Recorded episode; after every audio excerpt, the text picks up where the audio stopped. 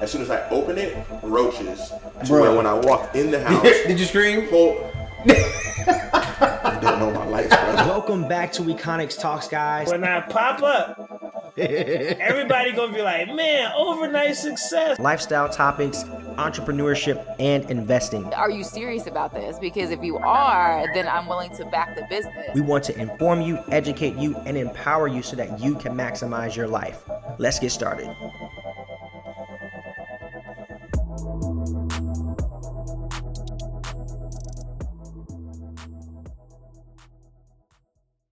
What's up, everybody? I want to give a huge shout out to all the new supporters that have joined us this year, and I can never forget my day one. So, shout out to y'all too. As most of you guys know, running an independent podcast takes a ton of time and energy. Now, if you ever benefited from an episode of this show or many episodes and you'd like to support, you can do that by buying us a coffee. You can reach that by the support link in the show notes, or if you're following me or Econix on Instagram, it'll be in the link in the bio. And this will be used to cover any expenses that come with the show. I appreciate everything you guys have done, and this has been such a fulfilling year. Now, on to this episode. Welcome back to another episode of Econix Talks. Today is Conscious Mondays, and we will be breaking down the merger between Kroger and Albertsons. So let's go ahead and get right into this. The first thing we want to break down is inflation as it relates to food prices. So last month, eggs were up 49%, butter was up 34%, lettuce was up 19.8%, cereals 16.4%. For all my people out here with pets, dogs, anything like that, pet food was up 15.7% last month.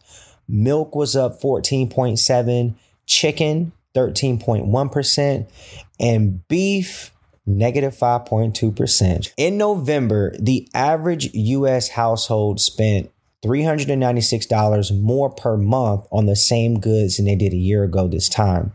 So, let's let's look at the top 6 US grocers based on on US dollars spent. So where are people actually spending this money? So the top retailer is obviously Walmart. So they have about 20.9% of market share. Kroger's number 2 at 9.9%. Costco is at 7%. Albertsons is at 5.7.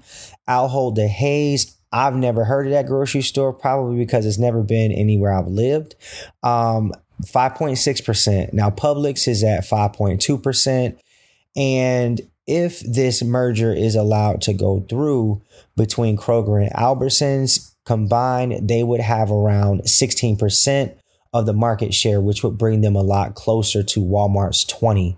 So obviously, Walmart is king in this area, and uh, retailers are starting to get aggressive in their competition as it relates to trying to take down Walmart. So, back in October, Kroger announced that they will be acquiring their biggest rival, Albertsons. They've agreed to pay 31 $31.10 per share, which totals this deal to be worth around 24.6 billion if it's approved by regulators. So combined, both of these retailers, they do employ more than 700,000 people across around 5,000 stores. So this does raise some concern from investors because this has the potential for job loss and, and obviously layoffs. Now, let's break this down by some of the numbers. So Kroger, they have around 2,800 stores in 35 states. They have 420,000 employees, and this includes 25 banners, which is pretty much like their subsidiaries and stores. Now, this is Fred Meyer, Ralph's, King Soopers, and they're also their their Kroger loca- locations. So I'm not sure where you guys shop at, but if you've ever heard of any of those brands, um, Kroger owns them, which is dope. Now, they do have a market capitalization of 33.3 billion. So Albertsons on the other hand, they have 2200 stores in 34 states and that also includes DC. Now, they do have 290,000 employees and they have 22 banners which some of them include Safeway, Acme, Tom Thumb, and also their namesake Albertsons stores. Their market cap is 15.2 billion. Now, would this deal actually lower costs for consumers? So Kroger's CEO Rodney McMullen he said that a merger would reduce costs for consumers in, in, a time where inflation is obviously high, and it would increase the profitability and speed up innovation. So when he spoke to the investors, he did say that they anticipate having to divest, you know, or sell off between like 100 to 375 stores. And again, as I mentioned, this was also a concern for potential potential layoffs. So he presented a unique possibility where they would establish a subsidiary and that would be spun off to Albertsons shareholders prior to the deal closing. And that would also operate as a standalone company. Uh, I thought that was a very unique uh, proposition. Personally, I've never heard of it being done before, but I don't know everything. So, like I say all the time, y'all, Google is your friend. Now, investors question this because in the grocery business, it's known that their margins are very thin. And with prices already being so high, this does increase pressure on their ability to lower prices, you know, for consumers. So here's McMullen's, the, this, their CEO, here's his pitch to the investors. He's saying that the company would would reinvest 500 million from the deal in cost savings to reduce prices for consumers and customers. He also said they would invest another 1.3 billion into Albertsons to enhance their customer experience. And now this is very interesting. So Wall Street is, is kind of hesitant on a deal like this because, well, they've also seen a spree of grocery acquisitions with little to no changes in the margins. So that this is a challenge that they're proposing to obviously Kroger and their CEO. So here's why McMullen says this type of acquisition is different. So, one, he does expect them to be able to save around $1 billion in annual recurring savings during the first four years of their combined operations. Kroger also expects to raise its uh, dividend payout, obviously, if the board approves that. Now, they did talk about an area of opportunity for growth, which is very interesting and this, I don't want to spawn off into a whole different sect of, of, you know, discussion, but they're going to see this as an opportunity to capture shoppers' data. And this would allow them to do it just pretty much around a wider base of locations because they've combined the amount of subsidiaries that they own. So as, as again, this makes their that that data engine more powerful. This makes their their um, essentially their intent to be more strategic. Now they do want to turn that into online ads. So Walmart has done very well in this space. So as it turns out, they've actually turned online advertising into another stream of revenue and other companies are attempting to use that as another revenue to compete with them as well. So again, everybody's trying to compete with Walmart. Walmart's the giant in this space. So the company would have reached to around 85 million households across the nation, uh, you know, if they combined um, their resources. So just imagine how much data they would be able to collect with that much reach. So with them combining their resources, Kroger's also saying that this would allow them to be able to manufacture goods at a cheaper cost and it increases their bargaining power. Now, how does this benefit us? You know, what does this mean for me and you? What does this mean for people who actually shop at Kroger and Albertsons or any of these subsidiaries? So Kroger's promise to shoppers with those resources collectively, they would have a portfolio of around 34,000 private label products. This does include premium and organic products, but and and obviously, you know, more times than not, they do retail far less than, you know, their name brand competitors. So if you've ever been to Walmart and you've seen a brand called Great Value, that's Walmart subsidiary brand. So likewise, you would have um, that as well at Kroger and and Albertsons with their respective subsidiaries. They've also cited that they can do more personalized coupons Now, I'm not a huge shopper. I mean, this ain't my ministry, y'all. But if you a coupon person, like hold it down. So they'll have more personalized coupons for you. They've also said they can provide fresher produce because obviously with more resources, they would have more locations that would that would provide um, them the opportunity to get you fresher produce quicker. And with so many products, this would allow them to be able to lower prices because their clientele will have a wider range of products to select from.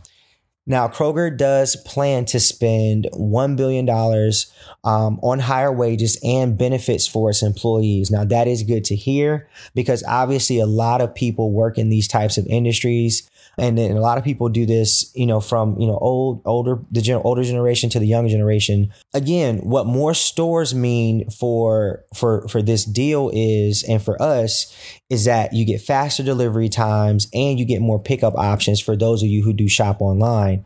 Um, and do grocery pickups. And this also means more options and again, budget friendly choices. Now, why does this deal make sense for Kroger and Albertsons? Why do they benefit?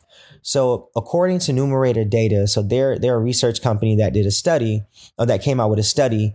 Um, and they said Kroger could stand to gain 14% Hispanic customers, and this represents around 3 million new shoppers. Now, this is also meaning, uh, or as it relates to the Asian community, that's 13%, 13% in the Asian community, and that represents around 2.6 million new shoppers um, respectively. So currently Kroger shoppers are around 12% Hispanic, 7% Asian. So additionally, Kroger's new shoppers may be 25% more likely to live in an urban location and 55% more likely to rely on trains, subways um, to commute to and from home more than the average shopper. So if you guys aren't familiar with the Albertsons brand, typically you do find Albertsons in, I would say like, yeah, like urban neighborhoods. They are, they do have lower prices as well. Um, so yeah, so obviously that would definitely benefit, benefit and diversify their product line.